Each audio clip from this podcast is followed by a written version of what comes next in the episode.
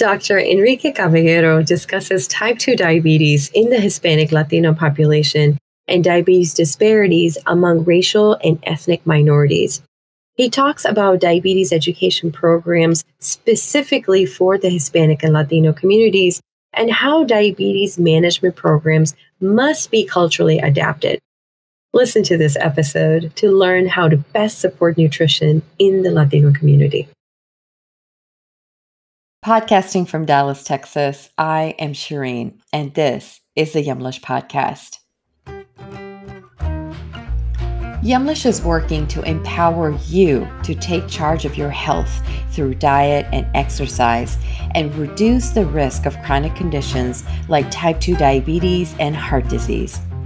We hope to share a unique perspective and a culturally relevant approach to managing these chronic conditions with you each week.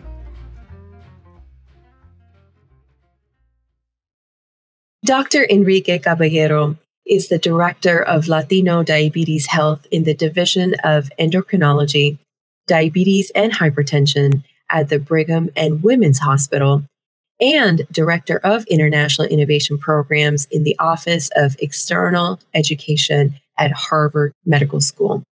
He is also the chair of the Healthcare Disparities Committee for the American Diabetes Association. Welcome, Dr. Caballero. How are you? I'm doing great, Shireen. Thank you for inviting me to this uh, interview. An absolute pleasure. Dr. Caballero, what led you? How did you get involved in medicine and what drew you to work focused on diabetes, specifically in underserved communities? I would say that I was very fortunate to grow up in um, an environment where um, my parents, my family, and and people around us uh, taught me from the, uh, very early on about the importance of helping other um, individuals.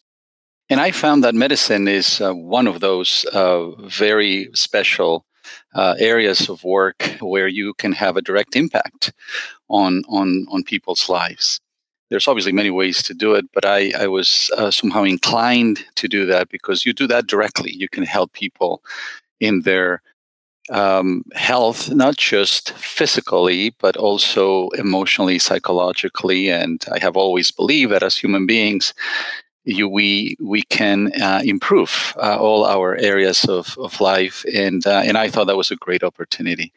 Now, unfortunately, there are people who struggle more than others in achieving a good health status, and I identified that early on. I was uh, born and grew up in Mexico City, and uh, obviously that was part of my uh, upbringing in terms of being acquainted with many of the challenges that a lot of people have. And then I came here to the United States after my initial training, and I had that commitment of continuing to work with people that have uh, more difficulties in improving their health. Um, and that is, for example, the Latino Hispanic community here in the United States, the Black community, and many others that unfortunately do not have uh, equal opportunity to achieve um, a good health status. And um, from uh, very early on, I identify that as, uh, as a mission for myself um, in being a doctor and having the opportunity to help everybody, of course, because I have worked with all different types of patients over the years, but um, but I have a particular inclination to help those that need the most uh, help, and that's uh, how I, I came here, and I have established that as a lifelong uh, commitment in terms of improving the health of those uh, with more uh, significant difficulties. So, Dr. Caballero, help us understand what diabetes disparities exist among racial and ethnic minorities. Yes, this is a very sensitive issue because um, it is really unfortunate that despite all the advances that we have seen in the field of diabetes, um, in terms of technology, um, medications, knowledge, um, we are not having the impact that we should in improving diabetes care. Most people are not achieving uh, treatment targets. That applies to everybody. But when it comes to underserved communities, racial, ethnic minorities, the problem is worse. Uh, it is less likely for these populations to achieve good control of diabetes and related disorders. Um, there's more disease, uh, and there's a lot of studies that show that. There's more type 2 diabetes in particular. Um, and when people have diabetes, uh, the chance of developing complications is higher. There's a lower um, uh, life expectancy and uh, increased mortality rates in these populations. Um, and you could argue, well, you know, this is because they just don't take good care of themselves. They don't follow the instructions. They don't follow their meal plans. They don't take the medications. It's their fault. But no, no, no, that's not actually the whole explanation. Um, some of the disparities, the inequities, are based on the system that we have, um, both in our society and in our healthcare system, because people don't get equal opportunity uh, to access the healthcare system and when they are in a healthcare system to get the best quality of care. Uh, there's a lot of data and studies that show that people don't get equal treatment opportunities. Uh, they're not evaluated in the same way. They're not screened properly sometimes.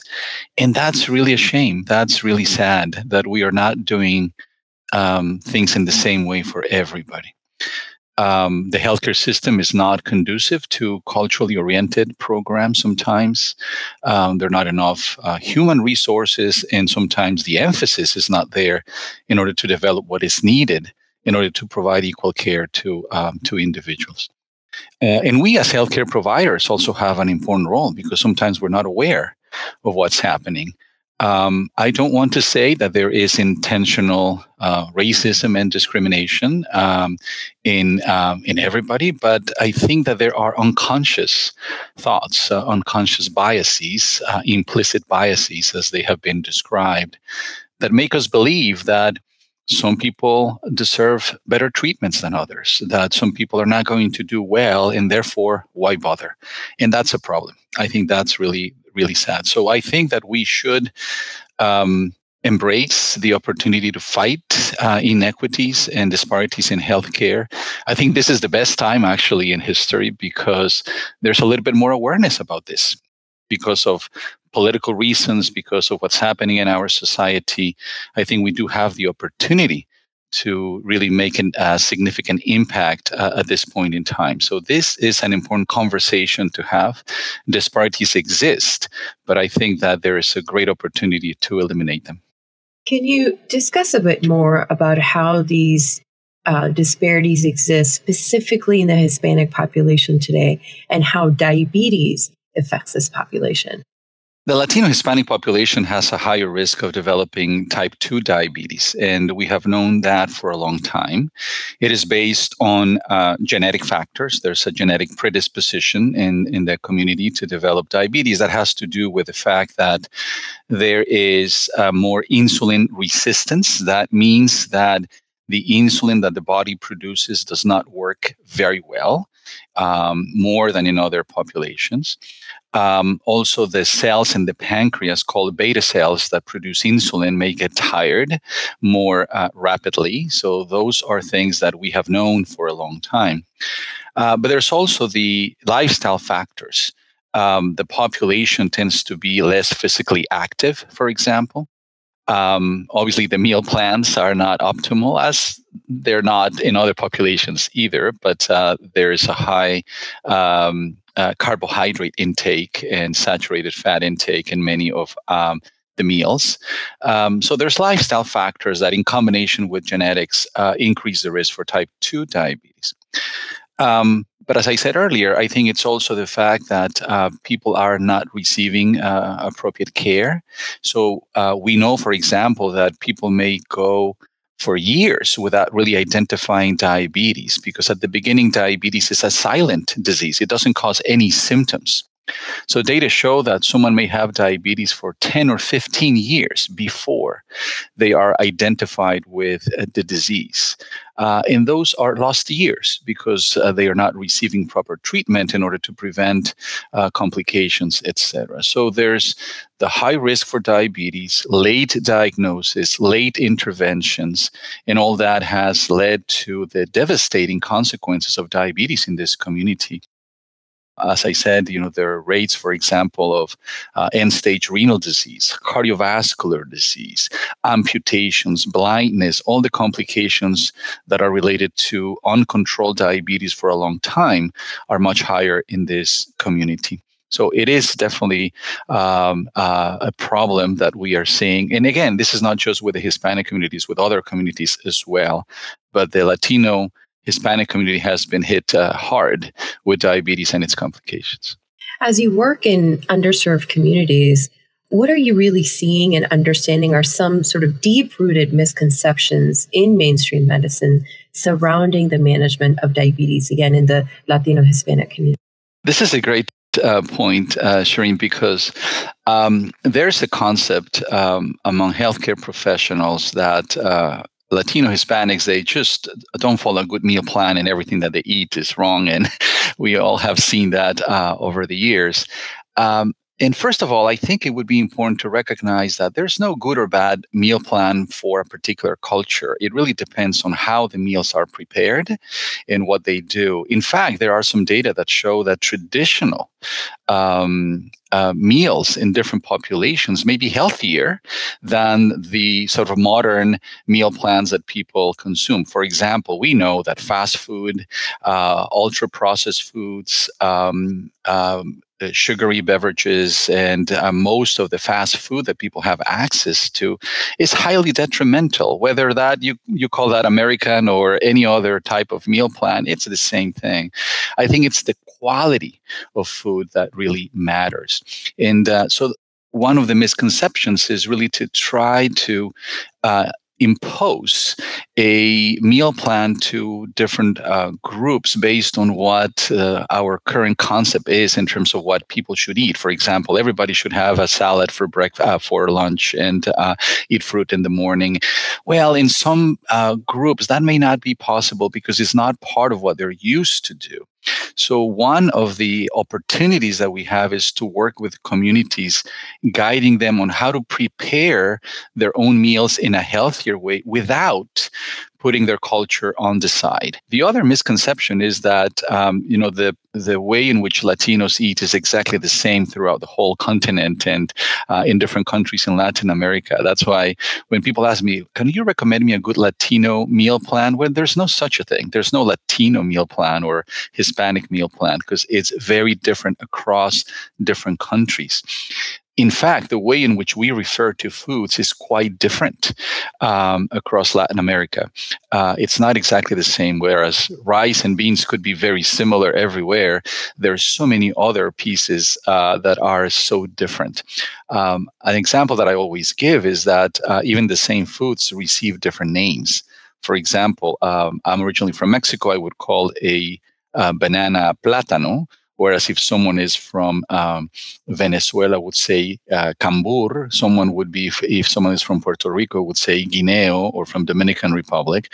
Um, and we're talking about very similar things, but they have very different names. So one of the challenges in our healthcare system is that when someone goes and sees a dietitian, for example, and that dietitian is not familiar with the foods that that person eats based on his or her country of origin, then it's a problem that person may speak some Spanish, but may not be familiar with what uh, that person really does at home. So, one of the main challenges and misconceptions is about uh, nutrition and you, how uh, these could be improved in this uh, population.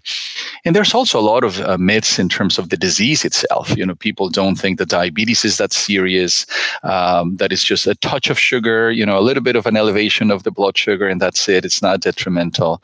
I always say when people hear the word cancer, you know everybody gets scared obviously because it's a serious condition. They hear the word diabetes and it's not that bad.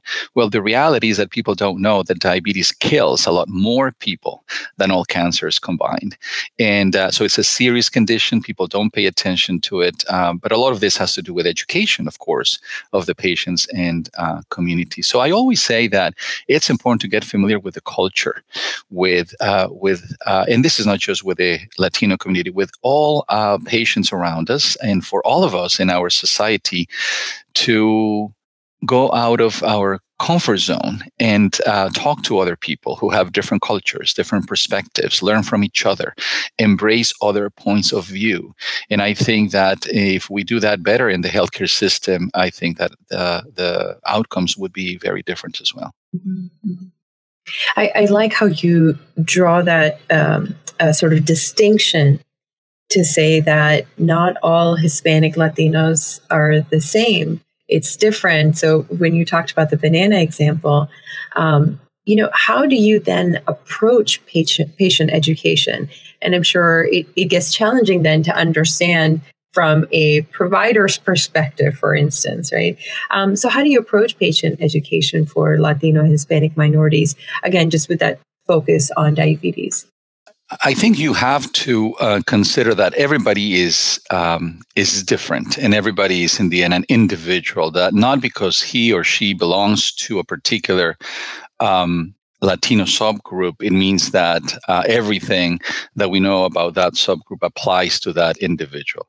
Um, it's about meeting the patient where he or she is. It's about getting to know preferences, background, um, lifestyle, and based on that, suggest some changes that are feasible, that are attainable, that are measurable, so that um, some of these changes can be uh, implemented. I think that the wrong approach is to try to implement the same guidelines or same recommendation to every person we know that that is not the way it works. Um, actually, that's the reason why in the field of diabetes, uh, again, in the area of nutrition, we don't have a universal meal plan for all patients with diabetes.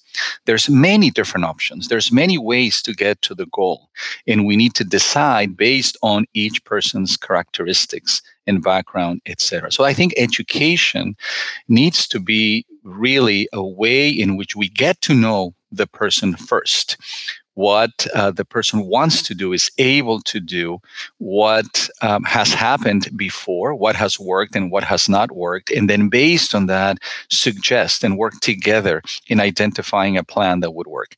And something important is that it should be a plan for a long term not something that is just for a few weeks even though you know everybody's looking for miracle recommendations and ways to lose weight and diets and all that. That doesn't exist. Uh, in diabetes as a chronic disease we want to implement changes that are durable, that are sustainable, and that people can really adhere to all these recommendations, not just for a few days or weeks, but for a long time. Because in the end, uncontrolled diabetes may lead to complications if we don't implement uh, all these changes. So, working very closely, considering cultural, social factors is important because another element here, uh, Shireen, is the uh, social aspect you know the cost of all these recommendations. Not everybody has access to healthy foods. Not every has everyone has access to uh, a place where they can exercise. You know this is part of the recommendation. So working with people about identifying their own possibilities and resources and offering options in their own community their programs that can help them with identifying uh, foods that they can afford, about places where they can exercise, about how to implement some of these changes is absolutely crucial. That has not been part of our healthcare system. We don't usually do that. People come to us, we provide recommendations, and that's the end of the story. Goodbye, I'll see you again in three months. We don't know if they're actually able to implement those changes. And that's where medicine needs to go. It needs to be based on what we call the management of chronic diseases, the chronic care uh, model, which is not that episodic encounter with patients only, but really find ways to provide the resources and information that they need in order to make decisions every day of their lives. And that has to do with identifying who they can work with, where they can go, how they can get all these foods and, and, and all the recommendations that we're providing. So I think we have a long way to go, but I think that's what is needed in, in our healthcare system. And everything you're saying, Dr. Caballero, is, is, is, really music to my ears. The cultural competence with the work that we do at Yumlish, with um, even to what you mentioned with the quick fixes, like, you know, 30 days, 30 pounds, or, you know, whatever it may be. Um, we, we have sort of this uh, mentality for instant gratification. I just want to get it done and I want to move on to the next thing. Um, and the thing with diabetes really becomes it's it's every day every decision, every time, the three times a day that you're eating your meals, you're making a decision towards your diabetes and your A1C at the end of that three months every single day. And what we have found is that people don't need to do things perfectly. I mean, no one is able to actually modify a meal plan and do everything perfectly every single day. But there are changes that can lead to significant improvements in their blood sugar control, their blood pressure, even their weight. Um, data show, for example, in someone with diabetes, that if they lose 5 to 10% of their body weight, uh, their diabetes control improves significantly just by doing that. So we're not talking about a huge amount of weight loss. We're not uh, talking about dramatic changes. But for example, in the Hispanic community, as it happens, happens in others. Just eliminating uh, sugary drinks, uh, eliminating juices, for example. That's another misconception that you know a lot of people say, "Hey, I have uh, a juice every morning and should be fine because it is a fruit-based juice like orange juice or whatever it is, apple juice." And I always tell my patients, "Well, that's actually just sugar that you're putting in your system." Um, so, not a surprise, the blood sugars may go up after that even though it comes from a fruit that is supposed to be natural and, and healthy, it's just sugar. So a lot of the education can really come with some of those small changes that can be implemented, and those could really be very helpful. So again, people don't need to abandon their culture and their and their um, plans, but preparing meals at home, I think is one of the strengths in the Latino Hispanic community. More than going out and trying to go to restaurants and find healthy meals, that's really more difficult because it could be more expensive as well. But I think that teaching people how to bring home, uh, you know, good foods, uh, good quality foods, hopefully without spending more money, and teaching them how to prepare them at home in a healthier way, I think that's the way to go. And I think that's what education should be all about in this area of uh, nutrition. Your work starting the Latino Diabetes Initiative and the diabetes program at Brigham and Women's Hospital is quite remarkable. Can you discuss the structure of these programs and why community outreach and participation are crucial for diabetes management? Yes, well, I, I had the fortune of working at the Joslin Diabetes Center, uh, specialized center for diabetes, for many years, where I founded and directed the Latino Diabetes Initiative, uh, a comprehensive program to uh, improve the lives of Latinos with diabetes or at risk for the disease. Um, and I am also now at the Brigham and Women's Hospital, uh, where I have taken the uh, the huge challenge of doing this at a wider level because there are uh, it's a bigger hospital and there's a lot of community health centers that are affiliated with a hospital. So I'm uh, happily working now with primary care physicians, with people in the trenches, so to speak, that provide care to Latinos with diabetes. Um, and it's really gratifying to see how we all can make uh, a significant impact uh, in, in diabetes care. Um, but the community based activities is something that I have embraced for a long time because rather than again just waiting for people to come to see us and providing recommendations i think that in the management of chronic diseases we need to find ways to connect with people when they are not in the clinic or in the office. Because if you think about it someone has diabetes every single day of their life and we spend only a few minutes with them every two or three months at best. How can we truly impact their lives if we only provide recommendations, you know, for a total of one hour per year or so? It's it's impossible. So what we need to do is to develop ways in which we can connect with individuals, with patients, whether they're not with us, and then for everybody that is listening, uh, about how to really take charge of their disease, how to make decisions on their own, feeling the confidence to implement changes. So that can only happen if there's constant communication with the healthcare system. Now, that doesn't need to be with the doctor all the time because the reality, and honestly, I think we are so busy that it is impossible for us to be talking to our patients every single day. But there are other members in a healthcare team. There are, for example, diabetes educators. There may be uh, people that can provide some counseling. Now there's community health uh, workers, navigators, people that can guide patients on how to access the healthcare system, that can reinforce some of the messages that are provided by the doctor. So I think that an invitation is for everybody to identify in their healthcare system all the resources that are available, human resources, people that can help, for example, with some of the challenges that I mentioned earlier. If people have issues with transportation, they may not be able to go to the doctor because they don't have any way to get there. Well, in some programs, there are opportunities to be helped with transportation issues.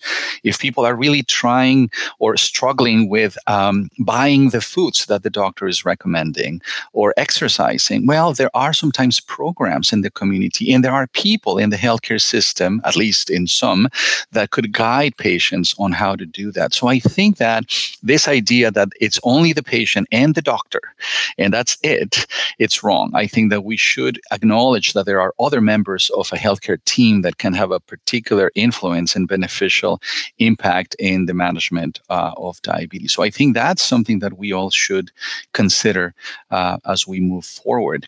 And I would say, Shireen, that what has happened with the pandemic right now, which is of course unfortunate, but there's always good lessons to learn, is that uh, we have been forced to establish some sort of communication with patients when they're not in the clinic. Because right now, because of the pandemic, people cannot come to the clinic or the hospital as they used to.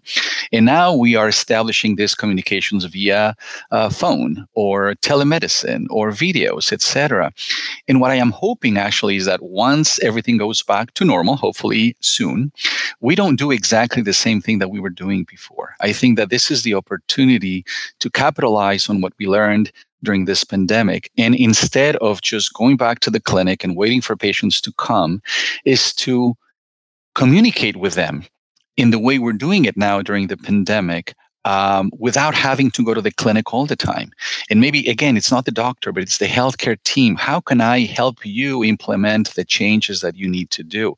Let me provide some education. There are programs now that are doing telemedicine, that are providing support through video conferences, through um, FaceTiming and using cell phones and all these different things. And I think that's the way we need to go. It is really to try to work with people when they're not in the clinic or in the hospital only, but try to provide some support throughout the whole year. Now, what is the challenge? This is not part of the healthcare system. No one pays for these services at this point. But I think that as we move forward, if we identify that some of these interventions work, they could be part of the healthcare system. Maybe there are people that could be hired in healthcare teams to do this type of activity. At this point, it's usually sometimes because we have a program, we have a grant, we have something that can help us build on that, but it's not sustainable. So I think that's something that we all should try to consider as an opportunity to improve the way we, in which we provide care to patients with diabetes. This is really about creating that ecosystem, uh, a sustainable ecosystem that lasts them over their diabetes. Okay. Interesting. Um, so, with that, Dr. Caballero, unfortunately, we're toward the end of the episode. At this point, how can our listeners connect with you and learn more about your work? Yes, well, um, I, I, I have to say that I'm still a little bit old fashioned, so I don't have a Facebook page and Twitter and all that. Um, I do have, however, LinkedIn, and that's what I use to connect with uh, with other uh, people. There's also the Harvard website uh, where people can find me, but um, I think it's also about trying to reach their healthcare providers. Um, I think that um, we need to find ways for everybody to get closer to their healthcare teams uh, and get the right um, information. Uh, I'm really concerned about the fact that diabetes uh, is um, really creating a lot of um, problems for this community and others as well. So people need to be aware that diabetes is not something trivial. It's not inconsequential. It could be really a devastating disease if it is not treated properly. Now, it is possible to control it, but people need to be proactive. Even if people think that they don't have diabetes because they feel well, you know, we know that that's not the case. So for everybody that is listening, I would just encourage you all to go with your doctor, have your blood sugar checked, be sure that you know whether you have diabetes or not. Sometimes there's pre-diabetes, which is the prior stage to diabetes.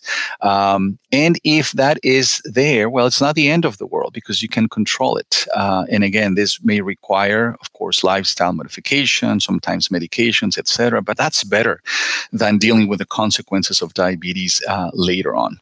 Uh, and again, and again, I think that it's embracing all these changes with healthcare providers and and following uh, the best recommendations. I think that we can make uh, significant impact in diabetes, but that requires a collective effort.